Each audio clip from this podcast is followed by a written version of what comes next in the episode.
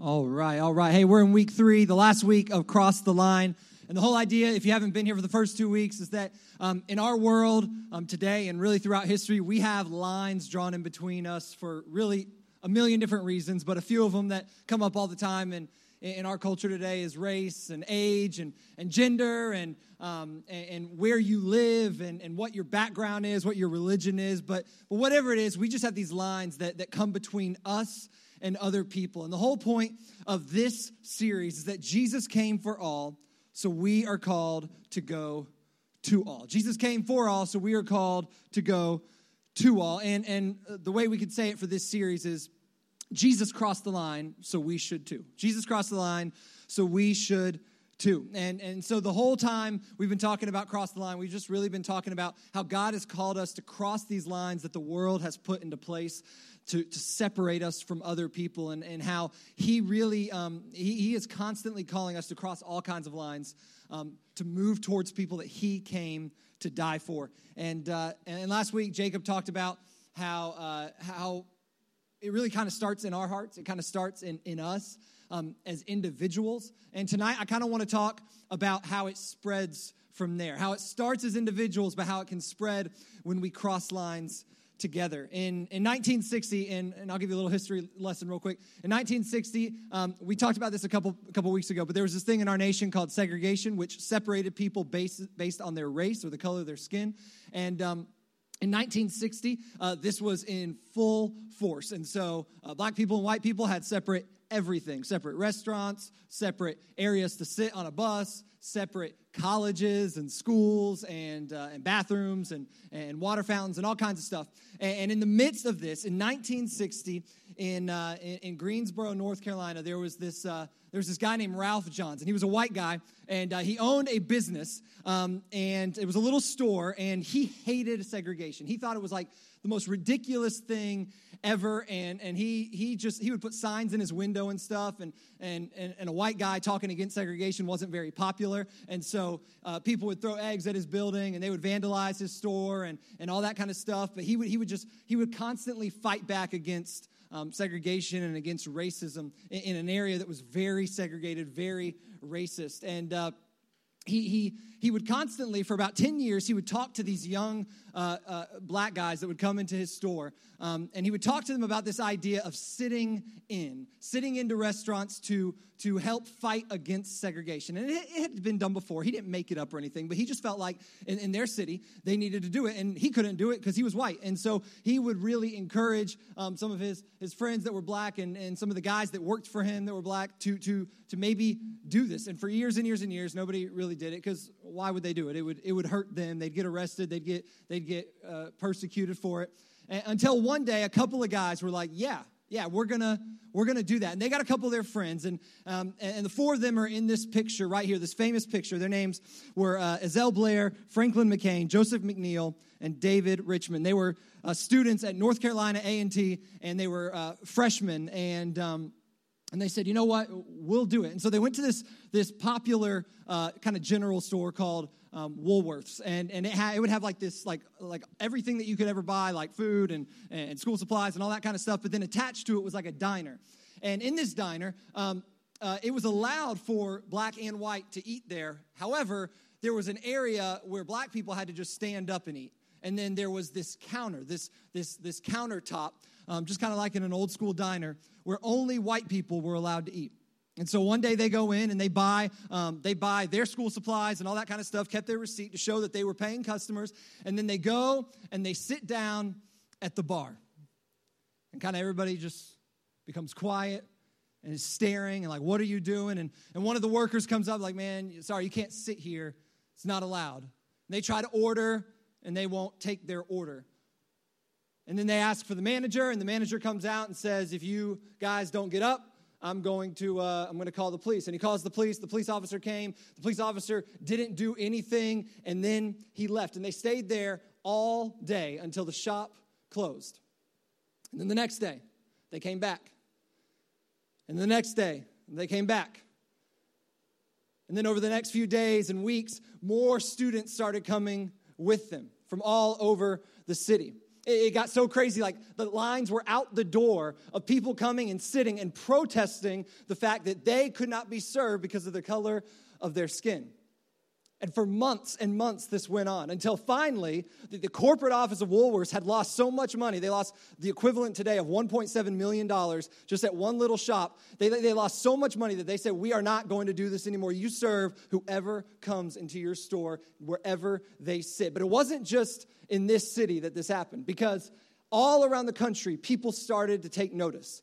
And this picture kind of was across all these newspapers and, and, and news uh, and media. And, and, and so people started doing this all over the country. Students started going in and sitting in segregated restaurants to fight against the, the, the injustice that was going on, to kind of cross over that line of saying, this isn't right, that we should be separated because of the color of our skin. And so, what these four young men did was not just change the, the, the kind of prospects and the idea of where people sat in one restaurant in one town. But over the course of, of the following months and years, the sit in movement grew across the country, and it was a huge part of the civil rights movement that ended segregation. And it started with four guys deciding to cross the line.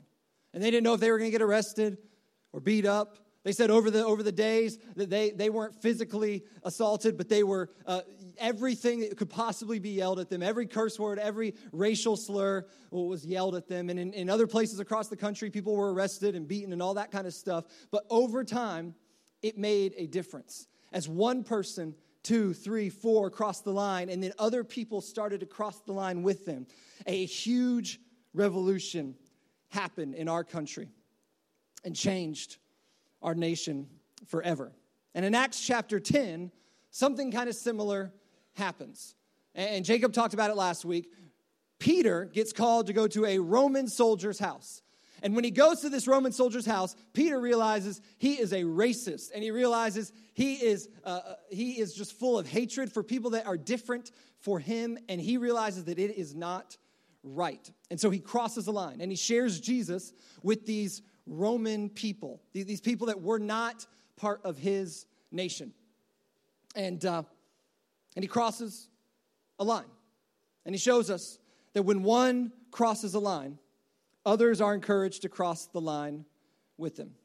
When these young men went into that diner and sat down, others were encouraged to cross the line with them. When Peter crosses this line, other people were encouraged to cross the line with him. It was kind of a ripple effect. You throw a rock in the water and it ripples out, and its, its, its, its movement goes outwards and affects far more than just the one little place where it dropped. And so we're going to go to Acts chapter 11, the very next verse from where Peter is with these Romans. And we're going to see what happens after he crosses the line, how his act will change other people says in verse 1 the apostles and the believers throughout Judea heard that the Gentiles had also received the word of God. And so when Peter went up to Jerusalem, this is like the home field of, of Christianity at the time and definitely the home of Judaism. When he got back to Jerusalem, the circumcised believers, so let me, let me just tell you what this means. This, these are the people that were Jewish, part of the kingdom of Israel, but that had also become Christians. All right, so these are like the Jewish believers. So the Jewish believers criticized him. They criticized him. And they said, You went into the house of an uncircumcised man and you ate with them. In other words, you went where you were not supposed to go. You crossed the line you were not supposed to cross. You should not have been there. You should not have eaten with them. What you did was wrong. That Greek word for the, which is what the whole New Testament was written in was Greek. The original word for that word criticize was literally to discriminate or separate. Like so so this is what they essentially did. They drew a line between themselves and Peter. Why? Because Peter had crossed a line. So they discriminate against Peter because he did not discriminate against other people. And then they, they criticized him. They criticized him. And here's just something you need to, to know. Whenever you cross a line, you're going to get criticized. When you, when you hang out with someone that uh, other people don't really hang out with in your friend group, you'll be criticized. When you go somewhere that you're not supposed to go, at least according to people that, that you're friends with or people that you're in a group with, you're going to be criticized. When you reach out to that person that is different than you, you'll probably be criticized. Almost every single time we cross lines, we're going to be criticized. And Peter hears these words and he says, Okay, let me tell you what happened. And so he goes through the whole story. He says, I got called. I was, I had this vision. These three men showed up. They took me with them. I get there. God is showing me uh, what's going on, showing me something new. And then we're going to skip down to verse 17, or I'm sorry, verse 15. And here's what happens. He said, As I began to speak, the Holy Spirit came on them as he had come on us at the beginning. So the Holy Spirit did the same thing to the Romans as he did to the Jews. And then I remembered what the Lord had said that John baptized with water, but you will be baptized with the Holy Spirit. So he asked this question. This is, this is so important. He says, So if God gave them the same gift he gave us who believed in the Lord Jesus, who was I to think I could stand in God's way? Who was I to think that I could stand in God's way? Here, here's something we need to remember we don't follow the ways of other people. We don't follow the ways of the world. We don't follow the ways of our culture. We follow the ways of Jesus. We follow the ways of Jesus. And they heard this. They hear this story and they're like, they're shocked. And here's what they say When they heard this, they had no further objections and they praised God, saying, So then, even to Gentiles, God has granted repentance that leads to life. Now, this isn't necessarily the point of the sermon, but let me, let me make sure that we point this, this, this point out in verse 18. All people can be in a relationship with Jesus regardless of lines. All people, all religions, well, at least what they were, they were raised in, or maybe what they came to Jesus as, all, all races, all genders, all ages, all nationalities, rich and poor. It, it really doesn't matter. All people can go to Jesus, regardless of the lines between them and other people. This is what they realized at this moment. They said, Oh my gosh, even they can come to know Jesus, which was essentially saying, Oh, oh, so it's everyone. So everyone is allowed to be a part of this. Now, it would be nice if that's where it ended. If at that moment they all said, okay, Jesus is for everybody, that's, that's great, that's how we're gonna do it. But that's not what happened. We're gonna skip forward a couple of chapters, but not, it may be a couple, couple of pages in your book, but it's about 10 to 12 years in real life. We're gonna skip to get ahead, about 10 or 12 years to Acts chapter 15.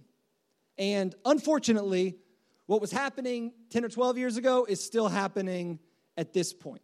Because just because one person crosses a line or a group of people cross a line doesn't change everything overnight. Like it takes time to change the hearts of a massive amount of people. But it can happen. We're going to see that in chapter 15. So move forward to chapter 15, verse 1. It says, Certain people came down from Judea to Antioch and were teaching the believers. So they were teaching Christians that unless you are circumcised according to the custom taught by Moses, you cannot be saved. This is going to come up a lot. I'm just going to get awkward for a second and explain what this means. Circumcision. A lot of times it happens in a hospital to little boys. It is when a piece of skin is cut off of their genitalia, okay? This happens usually when a, bo- a baby boy is first born, if, if it's gonna happen, and it's kind of common today. In that time, it was not common. Only Jewish people had this done, and it was a sign that they were a part of God's kingdom, all right?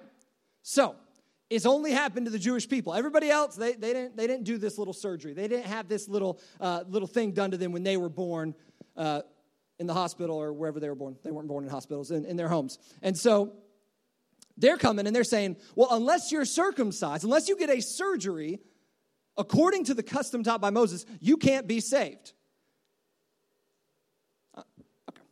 So, you guys know if you've been here if you've been here for a while that many weeks we will give opportunities for people to give their lives over to Christ. Now imagine if I stood up here one week and I said, all right, whoever wants to give your life to Christ, you know, and I'm saying, hey, one, two, three, raise your hand. And like 10 people raised their hands. And then at the end of the service, I said, hey guys, we love you so much. We'll see you later. Hey girls, you can exit, you can exit left. Boys, I'm going to need to meet you in the back. We got a doctor here, and they are going to uh, perform a surgery on you. Um, and that is what it's going to take for you to become saved. How many boys do you think would be Christians in Jacksonville Beach? Zero. Nobody's going, they might be like, oh yeah, I'll raise my hand, but nobody's going to go get their junk cut when they're like 15, 16 years old to become a Christian. Okay? I know y'all are like, this is crazy. Like, it's in the Bible. Listen. Like, so this is what they're saying. They were going to these guys and they were like, listen, listen, we know, we know you believe in Jesus. That's great, man. That's great. You gave your life to Christ at a retreat. Cool. All right, we got a little scalpel over here and we're to perform a surgery to really complete the whole deal. And as you can imagine, most guys were like, eh, I'll pass. They, they were a very female heavy church at this point. And so this brought Paul and Barnabas into sharp dispute and debate with them. They were, they were angry at these guys.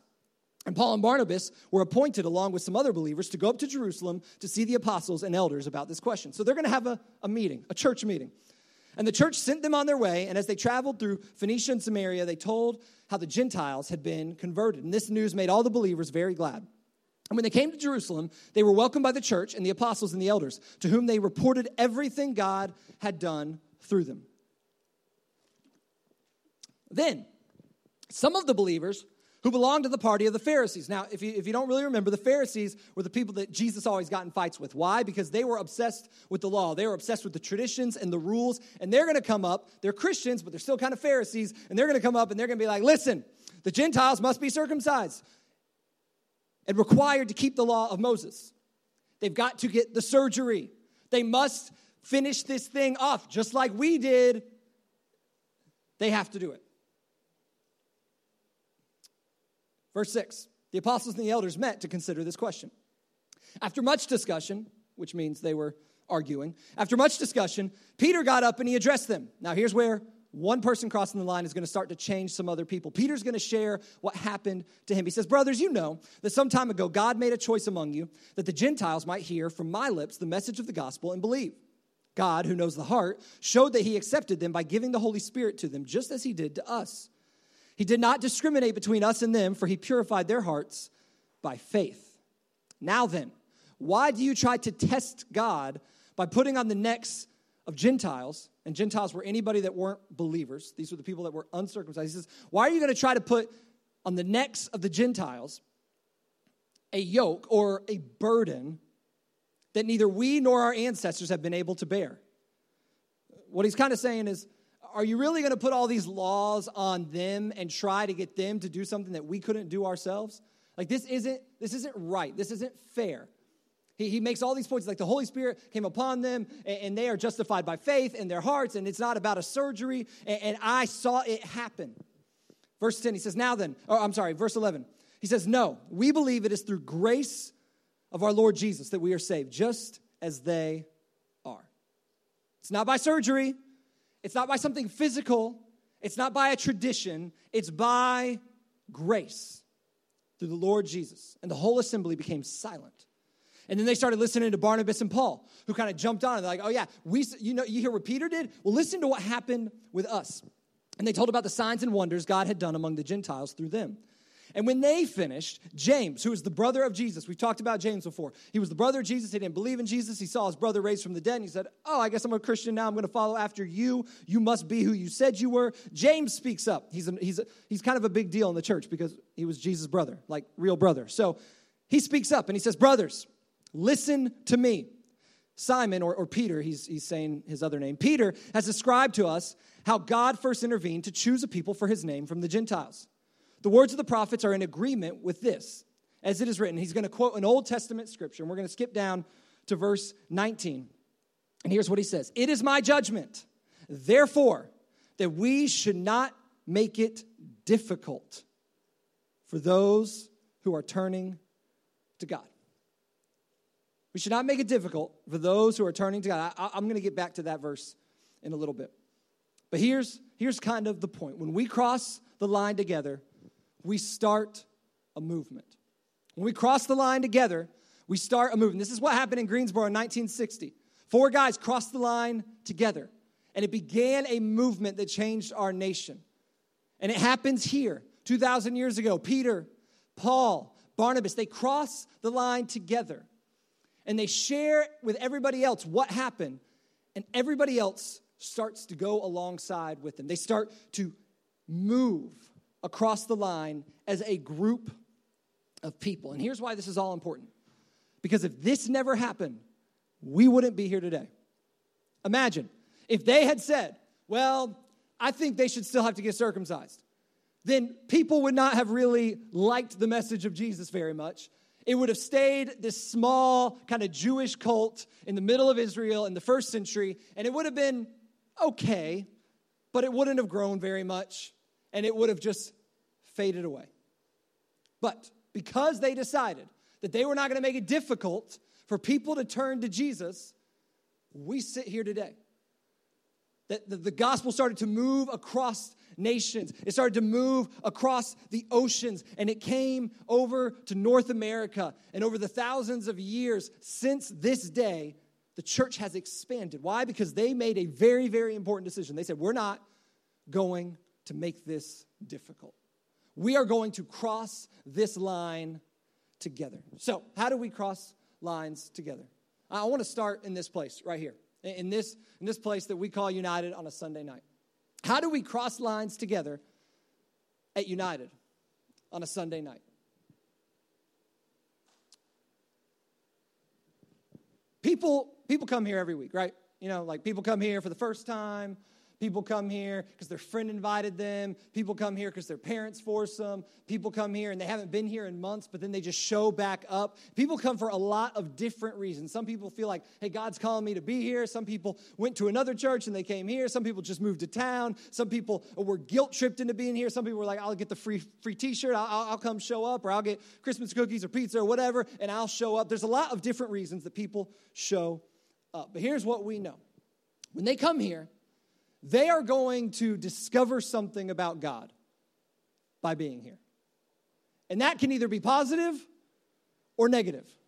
When they come into a place that says, we are all about Jesus, they're going to associate your actions with Jesus. All right? Anytime someone walks into United, they are going to learn something, at least in their own heart, about what or who God is. And that can either be good or it can be bad. Now, a lot of people come in here and they're here for the first time. And guys, you've all been somewhere for the first time. How many of you have ever um, gone to a new school in the middle of a year? Anybody? Okay, that like really, really stinks. It's like the worst thing ever. Um, how many of you have ever been to, to a party or, or some get together where you knew maybe one person or less? Right, okay. How many of you have ever gotten to a job and you knew none of your coworkers? Okay. So we've all been somewhere for the first time. It's awkward.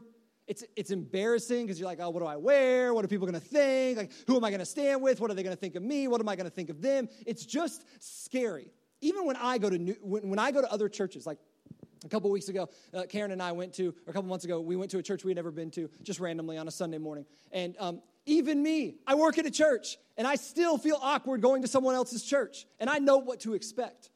Imagine someone coming in here who doesn't really go to church very much, who doesn't really know what to expect. That is a scary thing. And when they walk in, they're either going to have a good experience or bad experience. They're going to think something about God based on what you guys do, not so much what happens up here. I mean, yeah, that'll, that'll, that'll change things a little bit, but more so they're going to get it from what happens in the courtyard, what happens when they sit down, whether they're sitting alone or whether they're sitting next to someone, like that's that's what's going to really affect them. And we have a choice. At United, we can either cross lines or not. We can stay with our friends or we can cross lines and talk to people we don't know. Sometimes people come in here and they haven't been here for like six months or maybe a year. Maybe they came in middle school and they haven't been in like a couple years. And they walk in. And even though they used to come, and even though they know people, they are asking a question Will they accept me? Are they gonna like me? Are they going to say something about where have you been? What's going to happen? And they're nervous and they're unsure. And their impression of God will come from what we do, whether or not we cross the line to them. And sometimes I've heard people say stuff like, and I know, I know you don't mean it or anything, but listen, I've heard people say, like, what are you doing here? Listen, imagine you go into somewhere and you've never been there before, and someone walks up to you and they say, What are you doing here? You're like, Oh. And you would probably just like awkwardly like turn and walk away or run away, or, or maybe you'd be like, Oh, I don't know. And then you just like leave when nobody was watching. Like, that is the worst thing we could say to someone, but sometimes we say things like that. Where have you been? And we might mean it happy, but imagine that. They, they, they come into United and they're like, what are people going to say? What are people going to say? And the first thing they hear is someone saying, Where have you been? And they're like, Oh, no, they're judging me. And you may not have meant it that way, but that's how they hear it. And we've got to ask ourselves the question on a Sunday night, where most of us are Christians and coming for the same reason to United, are we going to cross the line or not? And this is something I can't do by myself. Our life group leaders can't do it by themselves. Even some of our student leadership can't do it by themselves. We have to all do it. It has to be a cultural thing. We have to all be willing to cross lines, or else people will leave. And they won't want to give Jesus a chance because they weren't given a chance.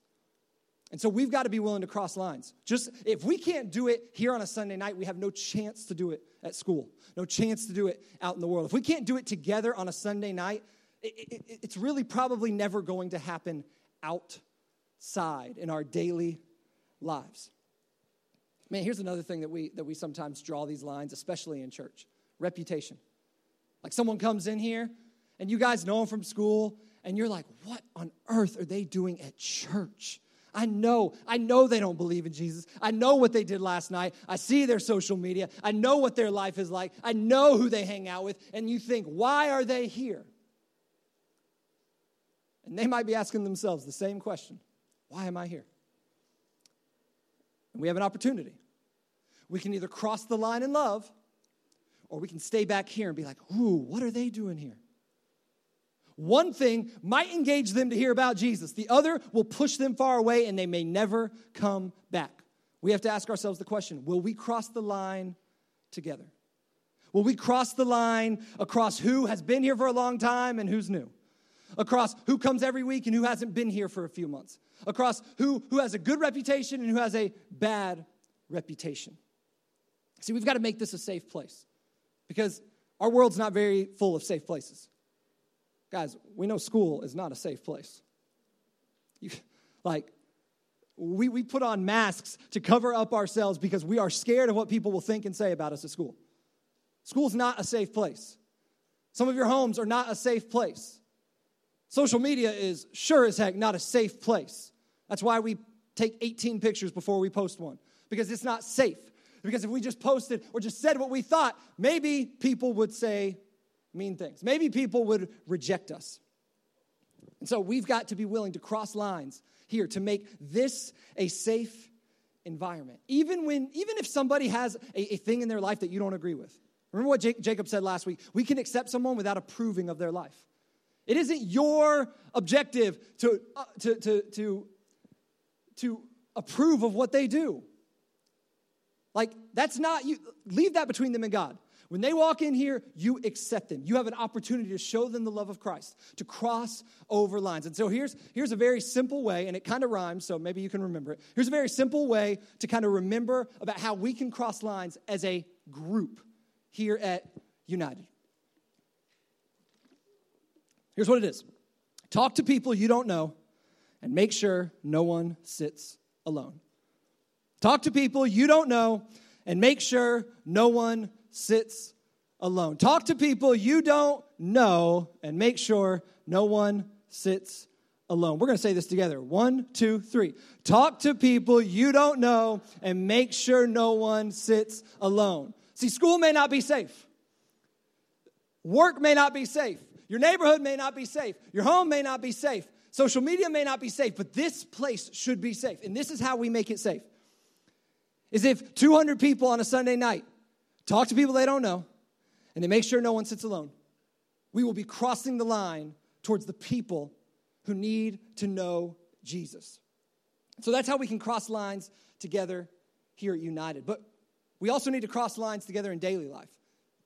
And here's the thing about United it's not just a service, it's not just a place, it is a group of people following after Jesus. And so, this group of people on a Sunday night, y'all go to school. A lot of you go to jobs. A lot of you are on sports teams and, and, and clubs, and, and you live in neighborhoods, and you live uh, down the street from each other, and all that kind of stuff. And you have the opportunity to cross lines together in your daily life. And if we can start doing it here, I think we can take it out there. But it's difficult to do it out there if we can't even do it here when we are all together. And here's how you can cross lines together in daily life because there's power in together. We talk about this all the time. There's power when you do something with someone. Like a lot of you will not go up to someone and talk to someone you don't know at school by yourself, but you might do it if your best friend from your life group is with you. You might do it if three or four of you decide, hey, we're going to do this together. The Holy Spirit's calling us to do it. We're just going to go do it. Because you might be scared alone. You might not have much power alone. You might want to hide alone. But with other people, you will do things that you never would have done by yourself. See, we'll cross the lines together in our day to day life. We can reach people that we never would have reached otherwise. Here, I want to close with this. Verse 19. I want to go back to it. Verse 19.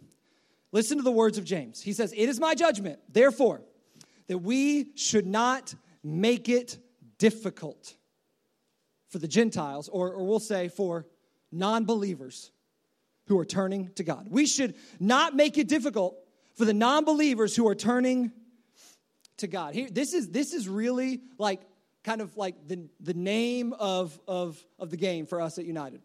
We do not want to make it difficult for students who are turning to God.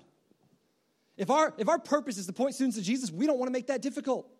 We don't want students to come in here and hear, you need to raise your hand and you need to do one, two, three, four, five, six. You have to have this laundry list. We don't want to make it difficult for people to come into this place and turn to God. This is why we have two services.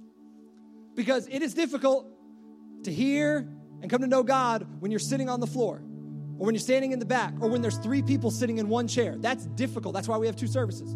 This is why we have life groups, because you don't get everything just from being in a big room. Sometimes you have to be in small circles with your friends, with adults pouring into you. This is why we have social media. Because people are scared enough to come into this place when they don't know what's to happen. So at least we can put out on social media pictures of what happens here, videos of what happens here, give people an idea of what's going to happen. It's why we have podcasts of the sermon so people can, can hear something uh, about what's going on here at United and kind of get an idea for what they're walking into. This is why we have lots of trips. This is why we put devotionals out because we don't want to make it difficult. We don't, we don't want students to come in here and be like, well, what do I have to do to talk to God? We just want to give them an opportunity. Hey, here's something you can do for five minutes a day. This is why we do many of the things we do. This is why we have salvation invitations and responses because we don't want to make it difficult. We don't want to confuse people and have them be like, well, am I a Christian? Like, what does it even mean? How do I do this? We want to make it clear. And so we have salvation invitations and responses. This is why we do fun things, have giveaways and, and, and give away free stuff and, and have Nine Square and have dances at Epworth and all this kind of stuff. Why do we do that? Because we do not want to make it difficult for people to know Jesus. So here's the last point. When we don't cross lines, when we don't cross lines, when we don't cross lines, we make it difficult for others to come to Jesus. When we don't cross lines at United, we don't cross lines in our daily lives, we don't cross lines in our friend groups and outside our friend groups, when we're not willing to hang out with people that don't look like us or don't act like us or don't believe like us, we make it difficult for them to come to Jesus. We make it difficult. We are getting in the way. This idea, uh, this, this original word for, for word for difficult that he uses is this idea of like annoying. Like that's literally the definition of it. Annoying. We do not want to annoy people out of, of following Jesus. We don't want to get in their way. We don't want to become an obstacle. And if we're not willing to cross lines together, we will become an obstacle to people coming to know Jesus. What could happen? In this student ministry, in this city, in some of your middle schools and high schools, what could happen if we were willing to cross lines together? We will reach students we never would have reached. Because I've said this before, but when you come into a place and you see no one that looks like you, or no one that believes like you, or no one that acts like you, or no one that, that, that you're involved with in any way, or you can associate with in any way, it, it's hard to connect, no matter how nice people are. But if we'll cross lines in day to day lives, if we will cross lines when people walk in here, no matter what they look like, no matter what they act like, no matter what they believe, no matter what they what their past is, then they will come back. And as this room becomes more diverse and starts looking a little bit more like your schools and more like day-to-day life, guess what? People will come in and we will reach people that we never would have reached. Why? Because they walk in and they see some kind of diversity. Listen, United isn't here to reach white kids. United's not here to reach black kids. You know what? United's not here to reach gay or straight kids. United's not here to reach kids that grew up in church or to reach kids that grew up Muslim or Jewish or atheist. United's not here to reach uh, people that are rich or reach people that are poor. United's here to reach all students. All students. Listen to me. All students. Even that kid you cannot stand at your cl- in your class. That, that person that dumped you last year. The guy that cheated on you. Hey, Jesus died for them too. The person who you're like, they'll never come to know Jesus. Yes, they will. Yes, they will. If, if you're willing to cross some lines and get out of the way of them coming to know Jesus. There can be a ripple effect if one person crosses the line, and the next person crosses the line, and the next person crosses the line, and the next person crosses the line. So here's how I want to close. I, and we don't do this every time, but sometimes we do this, and this is the kind of message we need to do this. I want you to, um, I want you to. Uh, here's what you're going to do. This is this is going to take a little, a couple of moves. All right. In a moment, you're going to stand up. You're going to turn around. You're going to kneel and bow, kind of like at your chair, like it's an altar. And I'm going to ask you to put your right hand around the person to your right, your left hand around the person to your left. So, ready, set, do that.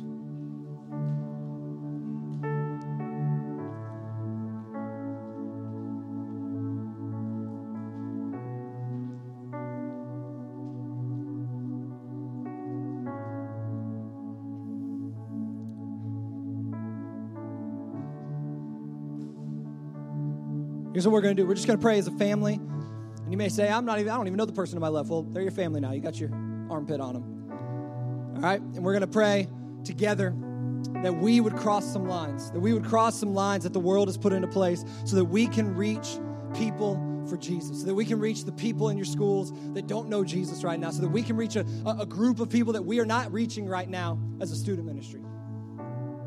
And it may not happen tomorrow, may not happen next month, but if we are willing to cross some lines, we are going to reach people we have never reached in the history of this church. And it's going to be because you guys cross lines. So I want to pray that God will give us the power to cross some lines. Heavenly Father, I pray over this room. I pray over each person on their knees right now with their arm around two people students, adults, volunteers, staff members. I pray that we we would follow after your Holy Spirit, that we would cross lines.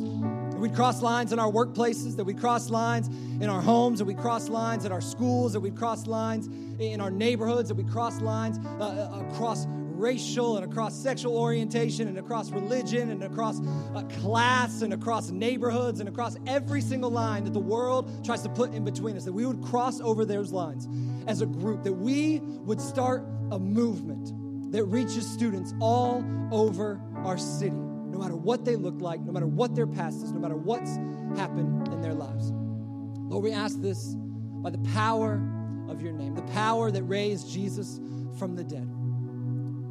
Pray that the power of your Holy Spirit would come down upon each of us and enable us to cross lines like we've never crossed them before. Lord, we love you and we thank you for loving us. In your name we pray. Amen. You guys can stand up. We're going to close in worship.